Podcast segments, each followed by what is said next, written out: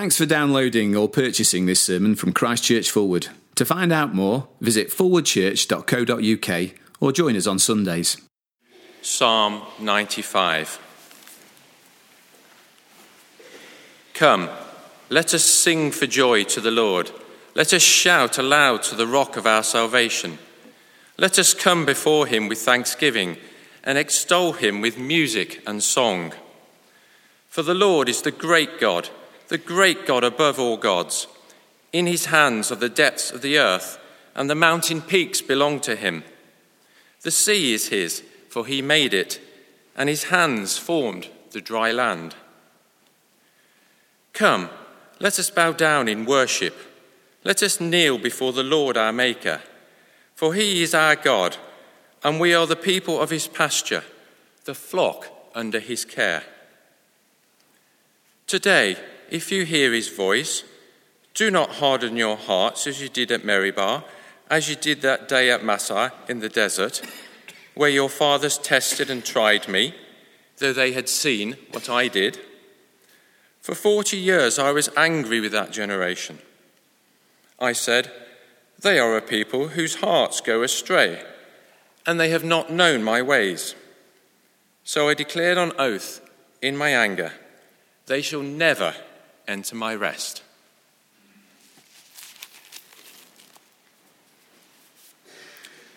Today's second reading is taken from Hebrews chapter 3, reading verses 7 to 19, and can be found on page 1202. Page 1202, Hebrews chapter 3, verses 7 to 19. So, as the Holy Spirit says.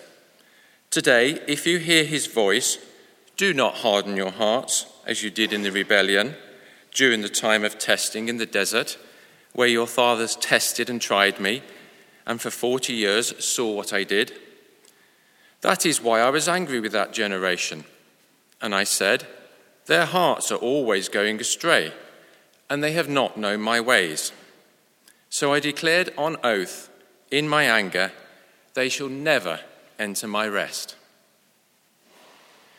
See to it, brothers, that none of you has a sinful, unbelieving heart that turns away from the living God. But encourage one another daily, as long as it is today, so that none of you may be hardened by sin's deceitfulness. We have come to share in Christ if we hold firmly to the end the confidence we had at first. As has just been said, today, if you hear his voice, do not harden your hearts as you did in the rebellion. Who were they who heard and rebelled?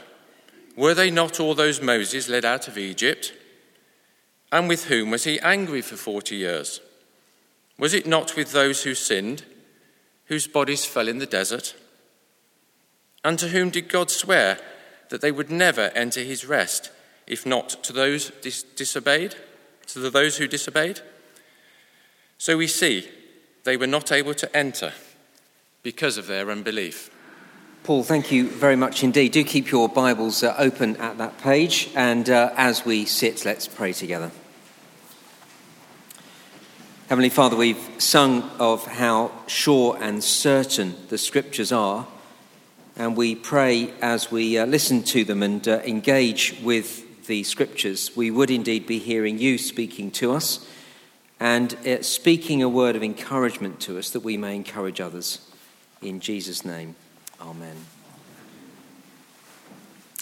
Uh, you won't be surprised to hear me say that I find myself in this job um, involved in the happiest of times and the saddest of times. The happy times are very happy indeed weddings, the birth of a child the sad times, I think it's fair to say, are sometimes about as desperate as it gets in this life. Marriage breakdowns, terminal illness, funerals. One of the very saddest things I experience is when people walk away from Jesus. People who appear to be committed to Christ decide to stop following him, and in that decision, they are throwing away eternal life. It is the saddest thing. And when people take that step, they very often decline my invitation to talk to them. Uh, they've made up their minds. The very last thing they want to do is to have a conversation with the vicar.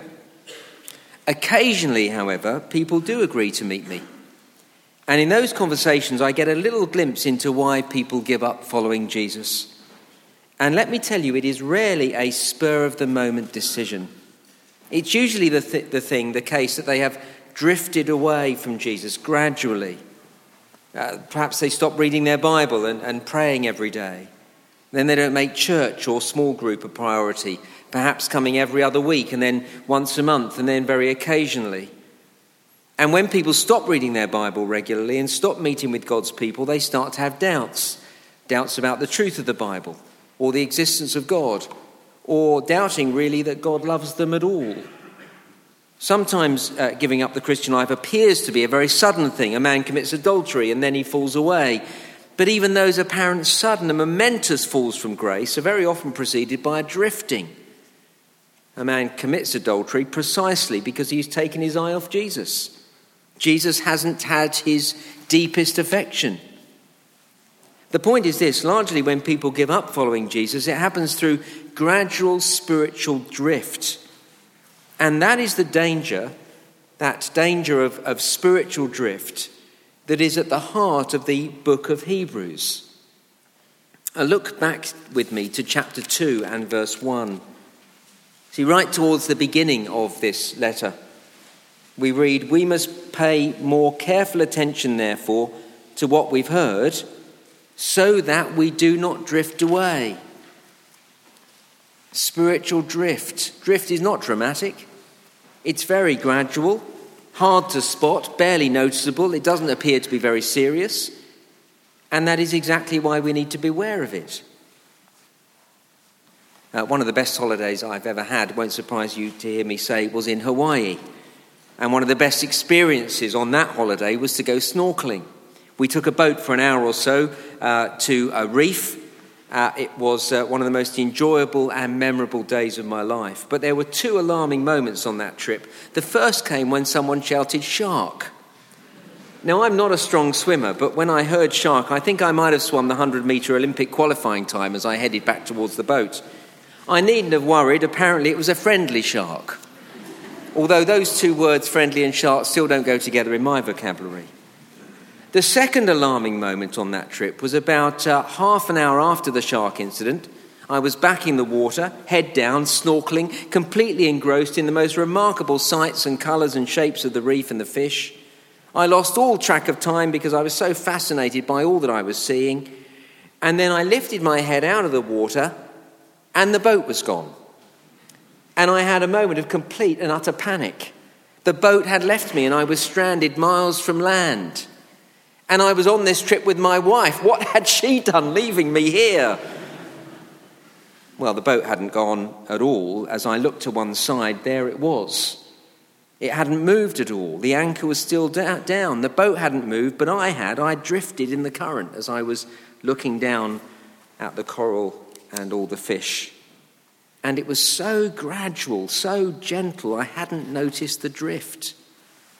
And that is the thing about spiritual drift. We don't notice it until one day we lift our eyes up and we find ourselves miles from Jesus because we've been focused on and engrossed in something else.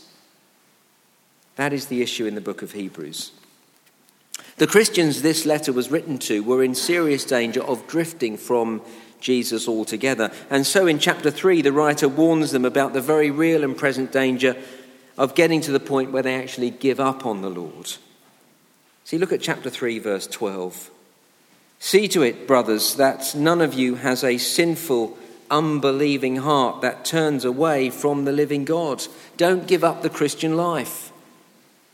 And just in case we here, sitting here, think as we read this that would never happen to us, take note that this is written to a group of Christians, and that within the section that we're going to look at, the writer keeps taking us back to God's people in the Old Testament who did turn away from the living God.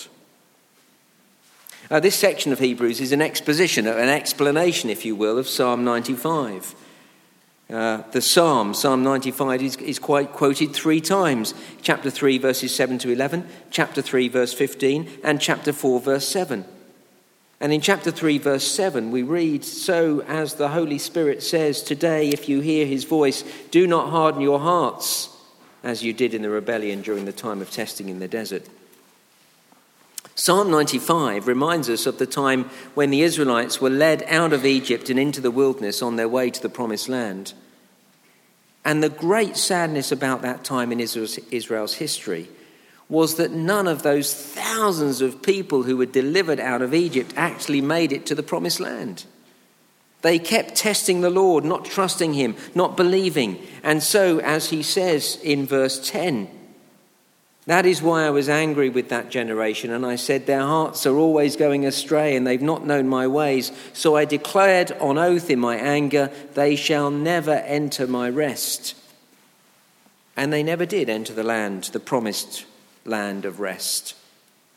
And so, with that in mind, the writer to the Hebrews says, verse 12, See to it, brothers, that none of you has a sinful, unbelieving heart that turns away from the living God. Or you too won't enter the promised eternal rest. So, with that sober warning before us, two questions for us to ask this morning. What will tempt us to drift from the Lord? And how can we overcome that temptation? Uh, before Christmas, we looked at the book of Exodus and saw how it was um, uh, how Israel was tested. Um, indeed, how Israel tested the Lord. Psalm 95 is looking back to that time. And do you remember a few things from those studies in Exodus? First, they kept looking back to Egypt. Whenever it was tough on the journey, they wistfully looked back. Back in Egypt, they had plenty to eat. Here in the desert, they said, We're going to starve. The truth was that in Egypt, they were enslaved, they were miserable. In desperation, they cried out to God to deliver them. But in those hard times, they kept looking back to Egypt, thinking it was better. Do you remember the other thing? They repeatedly refused to trust God to provide for them in the wilderness. They complained they had no water, and the Lord provided water. Then they complained that they didn't have any food, so the Lord provided manna from heaven. Then they complained about the manna. We have the same old food day after day, so the Lord provided quail, so they had meat to eat. They never seemed to learn the lesson that the Lord would provide for them. They just kept grumbling and moaning. And third, they refused to believe that God could take them into the promised land. So when the Lord sent some of them into the land of Canaan to spy out the land, most of them returned with reports of how big and powerful the Canaanites were. Do you remember it was only Joshua and Caleb that trusted that the Lord would enable them to defeat their enemies and enter the land? So Psalm 95 was written to God's people then, hundreds of years after the Exodus, to say, don't make the same mistake as the uh, children of Israel in the desert. Listen to your God and trust Him. Verse 7, as the Holy Spirit says, Today, if you hear his voice, do not harden your hearts as you did in the rebellion. See, that's how we avoid falling into the same temptation. Listen to his voice. And we do that by reading the Bible. Notice the tense of the word here, referring back to Psalm 95, verse 7 reads, As the Holy Spirit says, not as the Holy Spirit said, but says. Now, this is important because this says what the Holy Spirit said back then to his people in his word hundreds of years earlier is the same thing that the Holy Spirit says to his people today. What he said in the Bible, he says today. And it, then, this is crucial, it is in the Bible that we hear the Holy Spirit speak to us today. It is in the Bible that we hear God's voice today and God's word for today. So, verse 7, we are to listen to it today. And the encouragement here is to listen to God's word every day. For every day there are other voices, competing voices that speak to us very loudly. And if we listen to those other voices, they will lead us astray. We will drift. Look, every time we watch the television, we hear another voice. I'm not telling you not to watch the television. I like watching the television. I'm just saying beware that every time we turn the television on, we are hearing another voice. Listen to the adverts. They tell us that we'll only be satisfied if we buy this, that, or the other product. They tell us that we can only be safe if we take this, that, or the other insurance out. They tell us that our future will only be secure if we invest in this, that, or the other way. And when we keep hearing those voices, it's easy to keep believing them because advertising is very powerful. I used to be in it. That's why people do it. Well, it's not just television ads. As we spend time with unbelieving friends and colleagues, we hear a different voice. These, our friends, are nice people. Our colleagues are polite, hard-working, law abiding citizens. I enjoy spending time with my unbelieving friends. But if they're not Christians, they have a different outlook on life, different values, a fundamentally different worldview. And so every day we are hearing other voices. I think of some of my friends who spend a lot of their time planning holidays, and I don't blame them for it. And then they spend a lot of their money on holidays, and that's entirely their decision. That's fine. And then they spend a lot of their time actually on holiday and then talking to me about their holidays, and I don't mind that either. But the point is this when I hear about those holidays, it is very tempting for me to want that kind of lifestyle. It is very tempting to hanker after that and not to be satisfied with my lot to want an easier life, a better paid job so that I could go on those holidays. These are competing voices tempting me to be well, to be turning away from the way that God teaches me to live. Just like the Israelites of old. To look at life now and to think that it would be easier to go back to before I became a Christian to go back to Egypt, where I felt free to live how I wanted. I think those thoughts, I'm sure you do too at times. If I listen to the wrong voices, I quickly begin to view the unbelieving life through rose colored spectacles, to forget that life without Christ is a life of slavery, enslaved by all my passions, enslaved by the world. And when I hear those other voices, it's easy to think that those other things will provide for me better than God does. Look, we live in a wealthy area and the people around here have so much. Uh, and when I compare my lifestyle with others, I can easily drift into thinking that God doesn't really provide for me, not as abundantly as He does for others.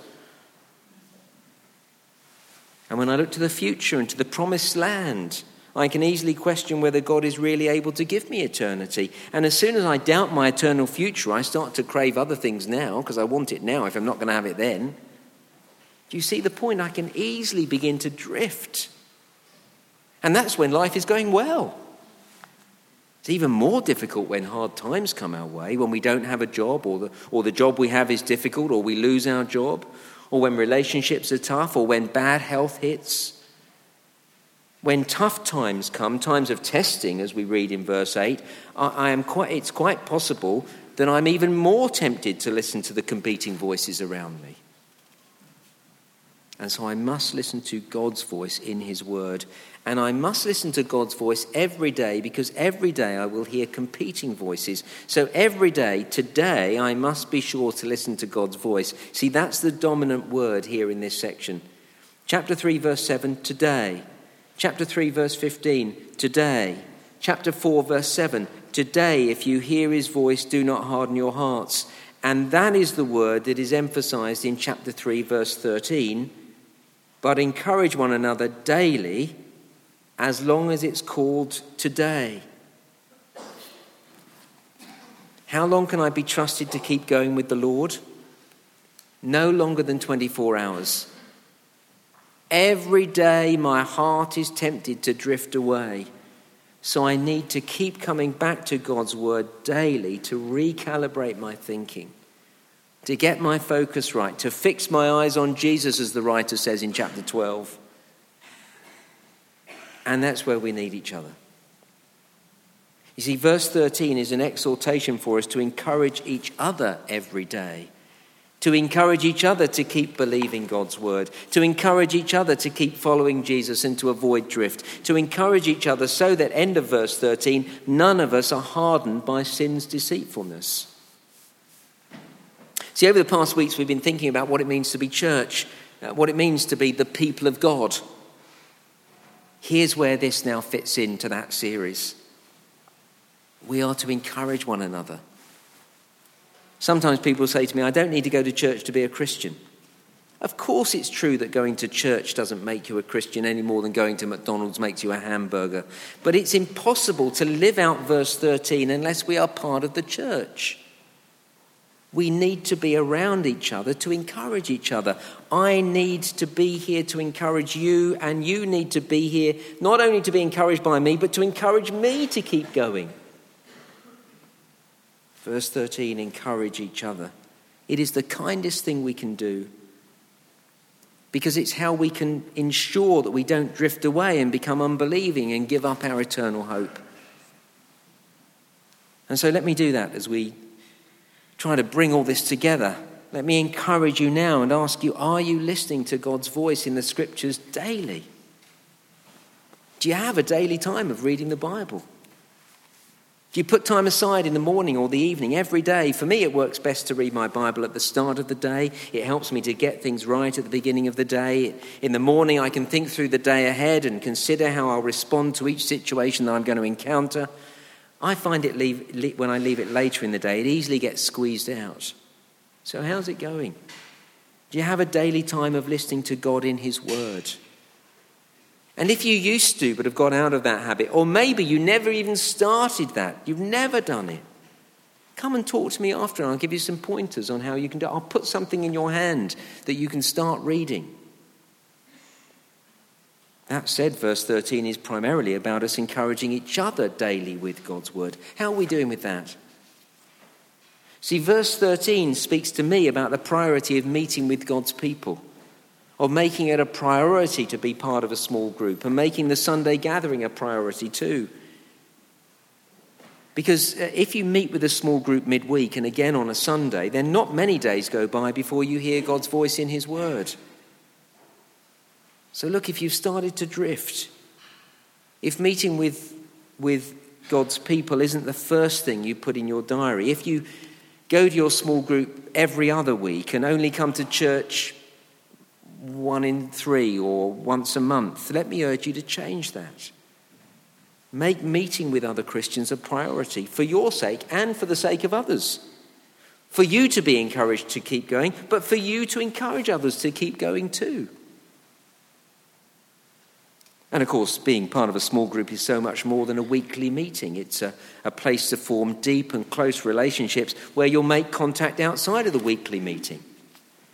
When that begins to happen throughout the church family, we can encourage each other as we meet up for coffee and as we share meals and as we enjoy times as families together. We can encourage each other in a phone call or a text, encouraging each other daily from the Bible. There are two ways, of course, that we generally encourage each other. One is to pat each other on the back when we've done something well, uh, tell somebody that they've done a great job. That's a good thing to do. But the encouragement that this is talking about is more of an exhortation, a spurring on, an encouragement to keep going. And we need that, don't we? Think back to uh, skiing holidays we've enjoyed as a family. Sometimes, sometimes uh, we uh, come across steep hills and the children are nervous as they look down the mountain. Uh, they begin to doubt that they can get down. And when that happens, my encouragement to the com- comes to them in all sorts of different ways. Usually begins with, Come on, you can do it. To, Come on, you've just got to keep going. We have to get down the mountain. And then I'm perhaps a bit softer. Watch me, I'll go ahead of you and you come after. I'll show you how to do it. One way and another, I encourage them to keep going. That's the encouragement here, encouraging others to keep going in the Christian life, to have our eyes fixed on Jesus, not to allow our hearts to be hardened by the deceitfulness of sin, to fix our gaze on the prize of eternal life. And the way we do that for one another is encouraging each other with the Bible. So, this moment now should be an encouragement to keep going. I hope it is. But not just now. Over when we have coffee after church, we can encourage each other by talking about what we've gained from the sermon. If you've gained nothing from the sermon, talk about something else that you've learnt during the week. Tell each other how we were challenged, what we intend to do about it. As a, uh, as a, young, uh, a young man I know, Andrew is his name, uh, shortly after he became a Christian, every Sunday he went to church with the intention of encouraging others. And as he talked to people over coffee, he would tell them what he'd learnt in his own daily Bible reading that week. And he'd ask others what they'd learnt from their Bible reading that week too. I was struck when I, I, read this book years ago. It's called Whatever Happened to the Jesus Lane Lot. I think it's been republished under the title From Cambridge to the World, uh, Oliver Barclay. Um, it tells um, how the Christian Union at Cambridge University was formed. And uh, it tells the story of one bunch of Christian students who used to call their daily time of Bible reading and prayer the morning watch. And they agreed, in order to encourage each other, that they would all have the morning watch at the same time. Not all in the same room, they'd all be in their separate rooms, but they'd know that all their friends were also reading their Bible and praying at the same time of the day. And then, as they met throughout the day, they'd talk about the things they'd read and encourage each other. With a bit of thought, we can do that daily. It's so much easier today with social media and, and, technology. I think of a friend of mine who lives in another part of the country. Every morning, she sends a text to a number of the women in the church family that she's encouraging. She sends them a text with an encouragement from the Bible, something that's encouraged her as she's read the Bible that day. Isn't that verse 13? Encourage one another daily. And we need to be doing it, to be ready to do it, especially when we see people drifting away. So if someone you know has stopped meeting in the small group and the Sunday gathering, we love them by asking them how you're doing and encouraging them to meet together, making meeting together a priority. See, when we see people going astray or not living God's way, it is our responsibility to talk to them today.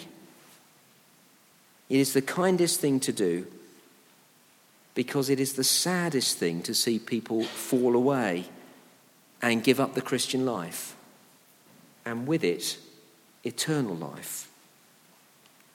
So, verse 13 encourage one another daily as long as it's called today, so that none of you may be hardened by sin's deceitfulness. Let's pray together.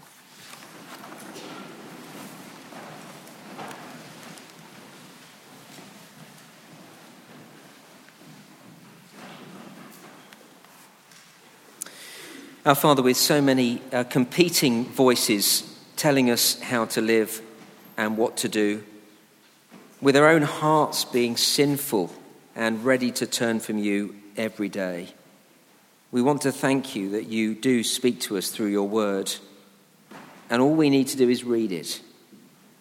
We pray, please, that you would help us to be people who want to listen to your voice and we pray more than that, that we would be people who want to encourage one another to hear you daily. And as we do that and make an effort to do that, we pray there will be less and less stories of people drifting away from you.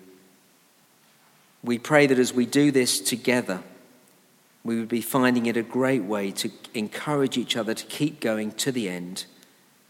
And we ask this in Jesus' name. Amen.